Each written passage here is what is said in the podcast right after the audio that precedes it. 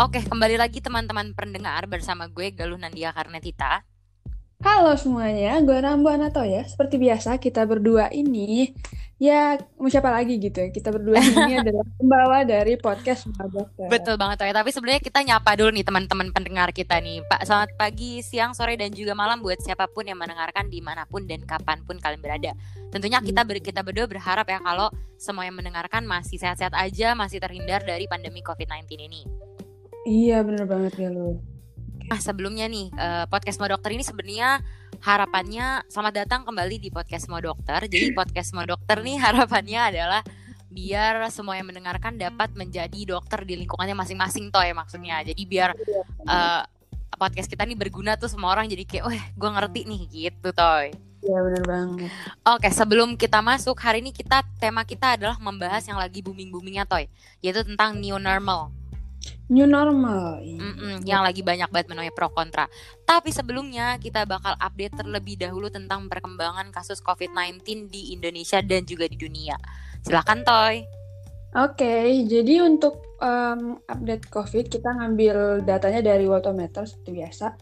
Terakhir itu um, hari ini tanggal 5 uh, eh, Juni 2020 jam 12 untuk di dunia jumlah kasusnya itu sekarang sudah menyentuh angka 6,7 juta sekian. Itu jumlah kasusnya. Oh, gila. Nah, kalau kematiannya itu udah 393.212 dan angka kesembuhan sudah mencapai 3.251.608 tapi cukup senang ya denger walaupun angka kesembuhannya maksudnya angka kesembuhan masih tergolong kecil lah dibanding dari angka kasus yang sudah terlapor. Tapi senang banget gak sih? Karena akhirnya mengalami peningkatan buat angka yang sembuh. Bener banget bener banget. Jadi kita yang berjuang banget untuk menyembuhkan dunia ini. Benar banget. Yang ada gitu. Betul nah, banget. kalau, kalau untuk di Indonesia jumlah kasus terkonfirmasi tadi itu uh, sekarang sudah 28.818 kasus dengan hmm. kematian sat, uh, seribu satu ribu seribu tujuh ratus dua puluh satu kematian dan kesembuhan delapan ribu delapan ratus sembilan puluh dua. Hmm. Itu buat di sorry tadi itu buat di Indonesia ya? Iya itu untuk okay. di Indonesia. Oke okay, oke. Okay. Ya, okay. oh itu udah. oh, itu udah. Oke, okay, jadi sekarang kita mau mau okay. aja ya ke yeah, kita, Betul banget. Kan kita lagi uh, lagi booming boomingnya nih toy tentang new normal kayak uh, Indonesia mau memperlakukan new normal terpas dari itu juga banyak banget kan negara-negara yang memperlakukan new normal. Nah sebenarnya tuh new normal tuh apa sih tuh maksudnya uh, apa sih nih yang lagi booming booming new normal nih apa?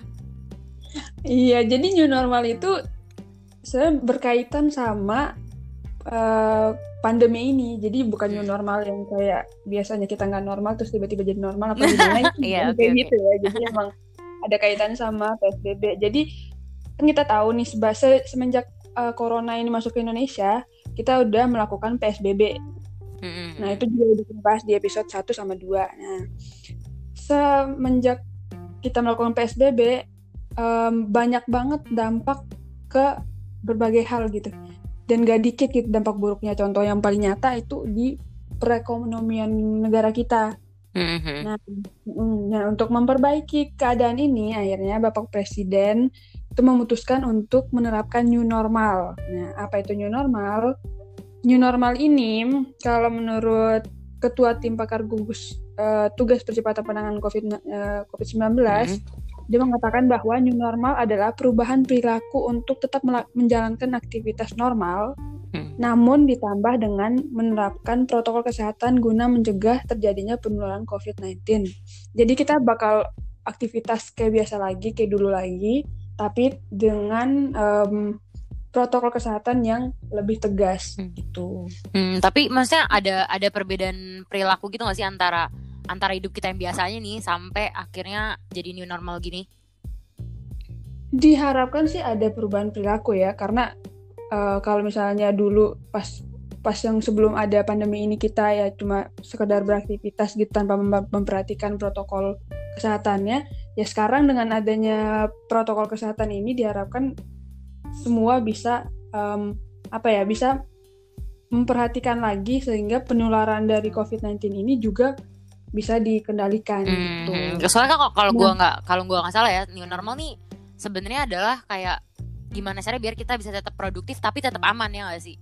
Nah, iya bener banget nih. Nah, terus nih, karena karena apa ya? Karena alasannya dia ke mau memperbaiki perekonomian, Mhm. jadi banyak pertanyaan gitu. Hmm. Kok kesannya pemerintah lebih mengutamakan eko- ekonomi gitu dari daripada kesehatan? Mhm. Tapi emang bener kayak gitu? Enggak, sebenarnya tuh enggak. Karena new normal ini kan ya emang emang sih kita bakal beraktivitas kayak biasa lagi, tapi cukup jelas bahwa ada protokol kesehatan. Nah, sekarang dibalikin lagi ke, ke komunitas, ke masyarakat. Kalau protokol kesehatan ini dijalankan dengan baik, pastinya angka angka kasus eh, COVID-19 ini juga bisa dikendalikan dong. Hmm, setuju Hmm. sih gua. Heeh.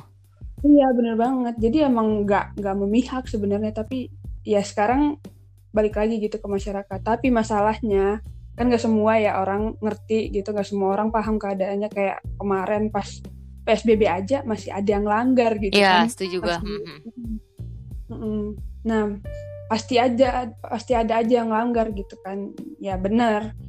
Karena itulah em, nanti pemerintah juga bakal tetap mendampingi em, jalannya new normal ini gitu. Hmm, gitu. Harap harapannya sih masyarakat mau bekerja sama ya karena pemerintah juga udah udah apa ya udah ngelakuin ba- berbagai upaya gitu kan buat menangani covid ini. Kalau Mhm. masyarakat nggak ya ya gimana pasti sia-sia aja gitu semuanya. Sama, sorry, Jadi berarti gitu. intinya tuh sebenarnya new normal tuh kayak lebih gimana caranya biar kita tuh hidup berdampingan sama si COVID-19 ini ya nggak sih? Iya bener banget, bener banget sih yang dikat- yang dibilang sama Pak Jokowi kalau kita harus berdamai ya ini bentuknya. Iya, gitu. benar setuju gua karena ya ya sampai vaksin ditemukan ya gini-gini terus ya nggak sih? Ya, udah cuma Tuhan juga yang tahu kapan setuju gak setuju setuju. nunggu buat vaksin ini. Benar benar. Iya, iya. Terus kalau untuk menurut pokoknya untuk me- menurut komin kemarin gue dengar menurut eh, Menteri Kominfo Hmm. Pak Joni Plate katanya Pak Jokowi itu merumuskan tujuan dari new normal ini ada dua. Yang pertama untuk menjaga produktivitas masyarakat yang kita di, udah kita bahas juga. Mhm. Sama yang kedua untuk membantu mengendalikan kasus COVID ini gitu. Hmm, Emang seimbang gitu sebenarnya. Benar sih. ini. memang harus dilakukan. Saya kalau gue juga pernah baca kalau semua negara nih kayak em, apa exit way-nya dari COVID-19 ini semua negara kebanyakan di normal ini pemberlakuan normal ini. Ya iya benar. Hmm. Gitu. Kalau kalau soal per, nah kalau untuk soal perbedaan perilaku normal sama new normal itu sebenarnya sama aja gitu ya.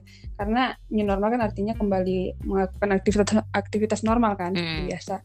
Bedanya ya pada new normal ya ada banyak protokol kesehatan yang bakal lebih ditekanin lagi gitu untuk mencegah penyebaran virus corona ini. Betul. Dari tadi tuh gue udah udah apa ya udah ngebahas soal protokol kesehatan gitu kan. Nah Hmm. kita se- kita bakal masuk ke pembahasan ke penjelasan dari protokol kesehatan itu. Tapi sebelumnya sebelum itu loh Mhm. em, kan sebenarnya ya pen- penerapan new normal ini kan agak beresiko ya. Iya. Sebenarnya ada nggak sih syarat-syarat atau ketentuan gitu untuk pemberlakuan new normal ini? Nah betul tau, ini asik banget nih pembahasan. Jadi bener kata lo, kalau semua semua daerah tuh belum tentu, maksudnya eh, beresiko gitu kan. Jadi memang nggak semua daerah memberlakukan new normal. Lo tau gak sih pada tanggal kisaran kalau saya kisaran Juni awal itu Bapak Presiden Jokowi akhirnya menetapkan ada 102 daerah yang memberlakukan new normal Oh, dengan syarat mereka harus dalam zona hijau. Nah, Hmm, nih hmm. sebenarnya tuh nggak cuma zona hijau doang, toy. Eh, apa ya syarat Mm. dan ketentuan buat pemberlakuan dari new normal ini. Mm. Jadi oke, gua ngambil tiga referensi ya. Satu dari WHO, satu dari Menteri Perencanaan Pembangunan Nasional atau Kepala Bappenas, satunya lagi dari Kementerian Kesehatan. Jadi menurut WHO ini in general ya, jadi semua di yang dilakukan di semua dunia seluruh- bahwa ada- Hmm, Oke. eh, bahwa ada enam indikator yang memperbolehkan orang-orang dari pelonggaran PSBB jadi eh, new normal gitu katanya kan. Itu adalah Hmm. pertama kemampuan suatu daerah tersebut untuk mengendalikan penularan. Terus kedua, sistem kesehatannya nih mampu mendeteksi, gak cuma ngedeteksi, ngetes, isolasi, dan juga melakukan pelacakan sama semua kasus yang positif. Oke. Ketiga, Hmm. gimana caranya biar suatu daerah nih dapat meminimalisir resiko wabah khususnya di fasilitas kesehatan apalagi di panti jompo karena kita tahu di panti jompo kan uh, rentan ya lebih rentan. Terus uh, keempat sekolah kantor dan lokasi penting lainnya tuh bisa dan telah menerapkan upaya pencegahan kelima okay. resiko kasus impor dapat ditangani jadi misalnya dari negara lain ke negara ini bisa ditangani gitu kasarnya dan mm-hmm. komunitas masyarakat udah bener-bener teredukasi terlibat dan diperkuat buat hidup dalam kondisi kondisi normal yang baru jadi intinya menurut WHO mm-hmm. pada poin keenam ini adalah gimana caranya biar setiap uh, masyarakat sudah paham dan sudah mengerti tentang protokol dari new normal mm-hmm itu menurut WHO. Okay. Terus menurut uh, Menteri Perencanaan Pembangunan Nasional atau Kepala Bappenas, Bapak Suharso Monarva, ada tiga syarat toy. Pertama, angka reproduksinya hmm. harus kurang dari satu. Jadi kita tahu bahwa dalam pandemi kayak gini ada air note, di mana air note ini adalah angka penyebaran. Jadi uh, coronavirus kita ini um, air note-nya adalah dua. Jadi dari, dari satu orang yang kena bisa menginfeksi dua orang lainnya. Nah, okay. negara yang diperbolehkan adalah gimana caranya biar satu orang kena cuma ke satu orang doang, toy. Hmm. Untuk sekarang Indonesia itu masih dalam 2,6. Jadi satu orang yang terinfeksi dapat menginfeksi 2,6 orang lainnya. 2 sampai 3 berarti oh. orang. Betul. Terus kedua, perbandingan jumlah kasusnya itu harus 60 uh, harus nggak boleh lebih dari 60% infrastruktur dari fasilitas kesehatan. Misalnya dalam satu rumah sakit punya 100 tempat tidur. Nah, berarti cuma hmm. 60 tempat tidur doang yang boleh dipakai buat pasien-pasien COVID nggak boleh lebih nah hmm. terus terakhir itu adalah jumlah tesnya itu lebih cukup lebih banyak atau cukup lah seenggaknya lebih banyak daripada uh, negara suatu penduduk dari negara tersebut itu menurut Bapenas. Terus menurut hmm. Kemenkes ya mungkin yang paling kita pakai keputusan Menteri Kesehatan Republik Indonesia tahun nomor 328 tahun 2020 mereka ini menyatakan hmm. bahwa sebenarnya pemberlakuan new normal di Indonesia disebut sebagai masyarakat produktif dan aman COVID-19. Nah, nah, daerah-daerah yang diperbolehkan untuk memberlakukan masyarakat produktif dan aman COVID-19 ini adalah daerah ditinjau berdasarkan kondisi epidemiologinya. Apakah dia zona hijau, kuning, atau merah. Kemudian hmm. kemampuan daerah tersebut buat menangani COVID-19 dan kemampuan daerah tersebut buat mendeteksi orang-orang yang ODP ataupun PDP. ODP ini berarti orang dalam hmm. pantauan ya. Pemantauan ya. Iya, begitu. Nah, masing-masing dari tiga indikator ini juga punya um, sub indikatornya masing-masing. Cuman mungkin yang mau gue highlight di sini adalah kondisi epidemiologi toy. Jadi, hmm. sub indikator dari kondisi epidemiologi ini dilihat apakah dalam 14 hari ya, ini semua dalam 14 hari jumlah pasien positif meningkat jumlah ODP PDP-nya menurun, jumlah kematian akibat COVID-nya menurun, dan tenaga kesehatan yang tertular COVID-nya juga menurun. Nah, itu baru bisa disebut sebagai zona hmm. hijau. Begitu seterusnya. Dan semua indikator ini menurut Kemenkes, eh ya benar Kemenkes, hmm. itu dievaluasi rutin per 14 hari. Begitu. Oke, okay. hmm. jadi setiap 14 hari dievaluasi, evaluasi, evaluasi. Ha, itu kan itu kan uh, apa ya buat indikator ya dari setiap daerah hmm. bagaimana mereka bisa memperbolehkan new normal. Nah, mungkin kita langsung aja kali ya Toy tentang protokol. Tadi lo sempat bahas kan tentang protokol. Iya. Yeah. Oke, jadi dari web COVID-19 ya, tanggal 31 Maret 31 Maret 2020, dia nih hmm. ngeluarin tentang protokol buat institusi pendidikan. Nah, oke. Okay. Uh, dari web COVID-19 ini dia bilang oh ya teman-teman nanti semua sumber bakal kita taruh di bawah jadi kalau kalian mau baca bisa baca lebih lanjutnya ya. Jadi hmm. toy dari yang disebut hmm. yang disebutkan oleh web COVID ini mereka bilang kalau semua siswa itu harus men, uh, eh, PHB melakukan PHBS tentunya. Terus harus hmm. bawa makanan sendiri, nggak bagi makan dan nggak boleh usahakan minimalisir kontak fisik. Mungkin kayak salam salaman atau peluk pelukan gitu ya nggak hmm. boleh. Terus setiap sarana dari fasilitas uh, setiap pendidikan itu harus menyediakan sarana cuci tangan dengan air dan sabun ataupun cuci tangan yang berbasis alkohol. Hmm, terus hmm, pastinya nggak sih itu? Oh, kenapa? Hmm itu emang udah harus benar benar banget harus banget benar ya? banget harus banget hmm. terus hmm. Um, katanya di sini juga bilang bahwa semuanya harus screening awal betul sih kayak maksudnya um, suhu dan segala macam itu harus harus dilakukan. Terus pemberian Mm-mm. hand sanitizer di awal-awal harus dilakukan kayak gitu. Terus mungkin yang baru ini sih Toy. Jadi eh, menurut suratnya menyatakan bahwa nggak beri hukuman atau sanksi bagi yang tidak masuk karena sakit dan tidak memberikan insentif berbasis kehadiran. Itu katanya. Oh, kompensasinya. Betul. Nah, ya. oleh karena itu juga nggak cuma buat Mm-mm. uh, siswa ataupun mahasiswa ya. Mereka mengalihkan tenaga Hmm. pendidikan yang misalnya nggak masuk nih karena sakit, bakal dialihkan ke, ke lebih Mm-mm. ke leb- yang lebih mampu atau yang lebih sehat lah gitu bahasanya. Dan yang bisa gue highlight dari sini Hmm. adalah bahwa siapa pun baik tenaga pendidik, siswa ataupun mahasiswa, kalau udah ketemu gejala dengan demam, batuk, pilek, sakit tenggorokan ataupun sesak nafas, itu udah yang penting gak usah gak usah masuk atau langsung rujuk ke fasilitas kesehatan. Baik, kalau Oh, dia emang mendapat- ketat banget ya Nih protokolnya. bener banget nih goal ya Mm-mm. semua siswa pen- tenaga pendidik ataupun mahasiswa dengan gejala demam batuk pilek sakit tenggorokan dan juga sesak nafas itu harus segera dirawat atau udah Mm-mm. nggak usah masuk aja gitu katanya Iya, iya benar-benar. terus Mm. menurut eh, Kemendagri keputusan Menteri Dalam Negeri nomor 440 sampai 830 tahun 2000 strip 830 tahun 2020 di tempat kesehatan jadi di semua tempat itu harus dilakukan screening suhu. Terus pembatasan pengunjung juga dan pemahaman tentang COVID-19 kemudian kalau di tempat umum nih harus diberlakukannya masker eh harus pakai masker terus terus pembatasan pengunjung disinfektan di mana-mana penyediaan toilet yang harus bersih terus nggak meludah dan membatasi jarak tentunya. Oke.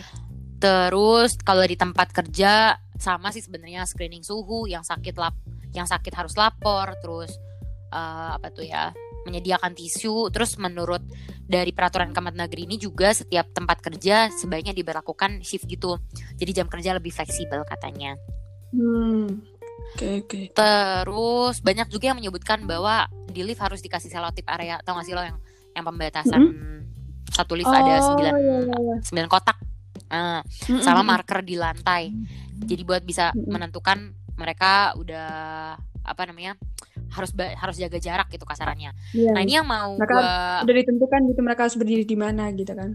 Ah, ah, benar benar banget. Mm. Sama ini terakhir toy, gua sedikit eh, lucu sih sama bukan lucu sih mas ya, sedikit mau highlightin di protokol pendidikan yang dikasih di Kemendagri. Hah? Jadi Kemendagri ini menyebutkan bahwa pada protokol pendidikan itu dibagi jadi dua masa toy, masa transisi sama Oke. masa normal baru. Oke. Nah, Hmm. Nah, jadi kalau masa transisi ini usahakan semua kegiatan kalau bisa online. Terus ekstrakurikuler kalau dalam kita mungkin UKM ya toh ya. Apa pun yang kegiatan di Oke. luar dari ke, di luar dari kegiatan pendidikan tuh sebaiknya ditunda dulu sampai ada pemberitahuan lebih lanjut katanya.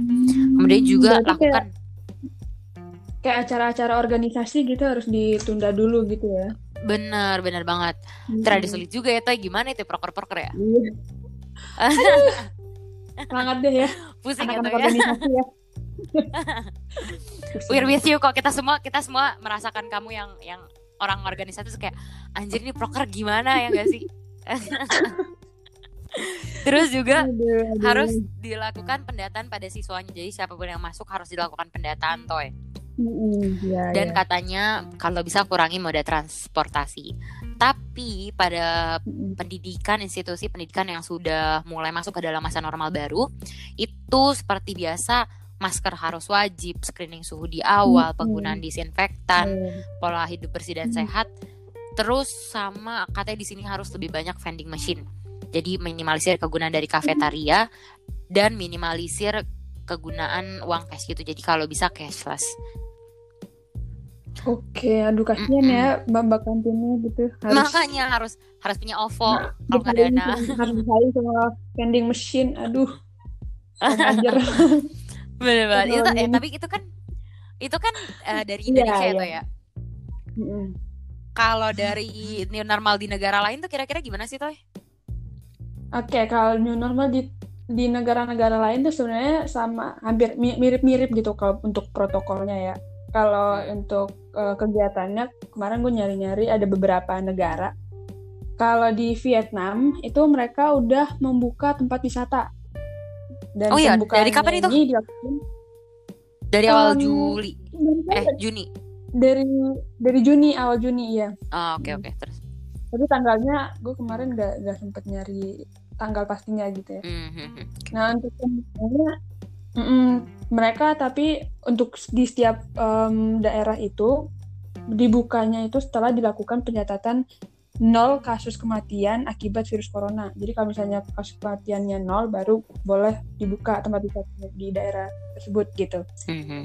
Nah kalau untuk di New Zealand ini bandaranya mereka bakal buka lagi setelah ada izin dari pemerintah Hmm, hmm. gitu belum tahu belum tahu kapan tapi eh, yang pasti kapasitasnya bakal dibatasi jadi 20% dari biasanya Hmm, hmm. gitu Mm-mm. kalau untuk di Jerman Amerika eh, Serikat sama Italia mereka em, udah boleh membuka beberapa restoran dan udah mulai beroperasi tapi kalau misalnya untuk di Amerika Serikat mereka em, boleh ke restoran tapi cuma boleh di, di luar nggak boleh masuk ke dalam gitu. Kenapa nggak boleh masuk ke dalam ya? Mungkin lebih padat kali ya.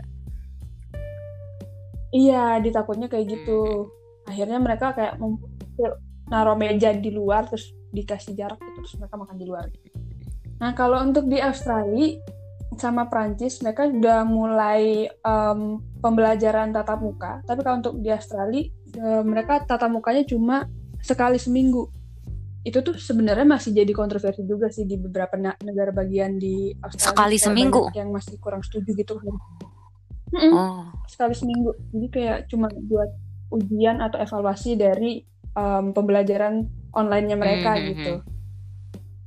Terus kalau untuk di Prancis itu mereka untuk khususnya untuk SD SD atau sekolah-sekolah dasar mereka membatasi ruangnya. Jadi kayak untuk dikasih ke yang prioritas kepada anak-anak yang emang membutuhkan. Gitu. Gue gue sempat dapat ini sih Toy. Jadi pokoknya pada intinya Eh, jadi gue sempat dapat dari US. Apa? Jadi eh, eh sorry Ameri Amerika Serikat bener gak sih Amerika Serikat tuh US kan? States. ya itulah itu dia bilang kalau jadi mereka bikin Hmm. bentuk jaga jarak ini pengen dibikin prakarya buat anak-anak lucu deh jadi mereka guru-guru ini lagi mikir gimana caranya Oh iya bener. Oh, iya. coba coba jadi guru-guru lagi mikir gimana caranya biar Iya. anak-anak nih bikin personal space-nya sendiri gitu mungkin dengan selotip dengan apa namanya dengan Iya, iya, tali bener, bener, bener. jadi biar anak-anak tuh harus Iya. tahu harus jaga jarak tapi dengan cara yang menarik gitu lucu banget ya di Heeh, Iya. dibuat. Aduh seru tapi banget. nggak lucu juga waktu kita masih soal kayak gitu toy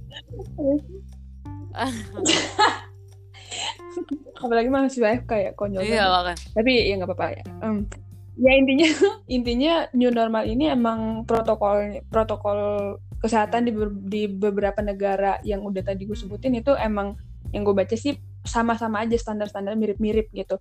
Kayak pembatasan jarak fisik, terus menggunakan masker saat berada di ruang publik, terus tetap menjaga kebersihan dan sanitasi diri maupun lingkungan dan seterusnya gitu. benar sih men- Nah, kalau Hmm. Dulu dulu? kalau untuk di Jakarta sendiri tadi Iya. kemarin gue sempet baca, Hah? ya kita udah udah dengar juga pasti ya. Untuk kalau di Jakarta tuh Pak Gubernur Pak Gubernur itu menerapkan PSBB masa transisi sampai Ah iya lagi booming Ya kan, tuh kan? toy bener deh. Itu, Jadi dua fase kan satu Juni nah, satu itu Juli. dia. Nah, tahu, tahu, bener banget. Jadi kayak jadi kayak masa transisi ini tuh kayak perpanjangan status PSBB gitu, tapi dengan mulai membuka tempat-tempat atau kegiatan-kegiatan secara bertahap gitu sampai bulan Juli. Nah, ada ada sebenarnya ada empat fase untuk masa transisi ini. Nah, untuk fase yang pertama itu bakal diberlakukan mulai tanggal 5 Juni, yaitu hari ini, khususnya untuk em, tempat ibadah. Jadi hari ini tuh udah untuk em, umat Muslim udah boleh melakukan em, sholat Jumat di masjid Mhm. gitu. Terus kalau untuk yang Kristen udah bisa beribadah di gereja nanti hari Minggu gitu. Nah untuk yang kalau tempat bekerja, tempat usaha kayak em, restoran itu udah boleh dibuka pas hari Senin minggu depan. Hmm. Tapi dengan pembatasan 50% dari kapasitas yang terus yang seharusnya. Jadi kayak misalnya biasanya di restoran itu mampu apa pelanggannya bisa sampai 100 dibatasi jadi 50 orang Hmm, aja Oke gitu. oke. Iya lucu lucu. Sama kalau kalau nggak salah Hmm. eh, insti apa sektor pendidikan tuh baru mulai buka di fase kedua ya di Juli ya kalau nggak salah pembicara pemberitahuannya. Nah, Iya, heeh. Oke Mm, dah lah. tapi tanggalnya belum ada sih. Udah lah ya, Toy ini udah terlalu panjang nih Toy. Kita tutup aja Toy. Wah, udah panjang banget ya, nggak kerasa Bener ya. banget. Oke teman-teman, jadi konklusinya nih teman-teman. Intinya sebenarnya pemberlakuan new normal ini nggak cuma dari nggak cuma diimbau dari ekonomi ya, Toy sebenarnya. Sebenarnya gimana caranya buat em, masis- masyarakat ini tetap produktif dan juga aman di dalam pandemi COVID-19 ini. Kemudian juga new normal ini Iya, sebenarnya bener intinya adalah bagaimana caranya kita bisa hidup normal COVID-19. Nah, biar nggak berdampingan dengan COVID-19. Walaupun dengan Iya. berdampingan dengan COVID-19, tapi kita nggak bisa, biar kita nggak kena, adalah kita harus memperlakukan protokol kesehatan lebih lebih kencang Mm-mm. lagi ya bahasanya. Iya. Terus Mm-mm. lebih tertib Mm-mm, lagi lah. Terus protokol pendid- eh, protokol kesehatannya juga udah banyak banget yang ngatur kayak misalnya dari web COVID-19 kalian bisa cek sendiri dari ke- keputusan Menteri Dalam Negeri dan juga em, peraturan dari Menteri Kesehatan. Terlepas dari itu juga nggak cuma Indonesia doang yang memberlakukan new normal ini, tapi banyak banget negara-negara lain yang sudah memberlakukan new normal. Iya, benar. Apalagi atau kayaknya udah ya atau yang, yang jelas kita intinya mau ngehimbau sama-sama semua pendengar untuk tetap melakukan pola hidup bersih dan sehat seperti mencuci tangan pakai sabun, kemudian Iya, makan makanan yang sehat, jangan lupa juga olahraga dan terus menggunakan masker himbauannya sekarang. Iya. Ya bener banget. Jadi kita juga mau ngucapin selamat lebaran. Terima kasih. Ini telat Tiba-tiba banget ya. gitu selamat lebaran. Selamat lebaran buat teman-teman, saudara-saudaraku umat muslim ya. Di gue tunggu ya laga lu nanti kalau udah ketemu gue tunggu. Gue tunggu semua kue-kuenya. Ketupat ketupat. Rada jauh, Apaan rada udah ngelek banget di dalam apalagi pendidikan bukannya Juli, gua ngasih lu Juli nggak lucu juga. Aduh. Ya udah masak lagi bikin lagi. ya sama kita juga mau menghimbau buat ayo teman-teman kita mengedukasi lingkungan kita untuk mendukung pemerintah dengan cara menaati protokol kesehatan yang akan diberlakukan di lingkungan kita masing-masing. Betul. Dah. Itu. Eh, mungkin sebagai penutup Oke. kalau misalnya kalian ngerasa penting eh ngerasa berguna gitu ya bisa share bisa share ke teman-teman Iya. kalian ke pacar atau ke siapa pun itu yang jelas intinya kami di sini kami pengen banget buat siapa pun yang mendengarkan dapat menjadi dokter di lingkungannya masing-masing dengan cara simpel mungkin bisa nge-share um, banget. podcast edukasi ini biar semuanya udah paham nih tentang oh iya nih normal nih ternyata kayak gini ya gitu. Iya, Oke, betul sebelum banget, terlalu panjang toh ya, kita mengucapkan sampai jumpa di episode selanjutnya. Terima kasih sudah mendengarkan. Terima kasih.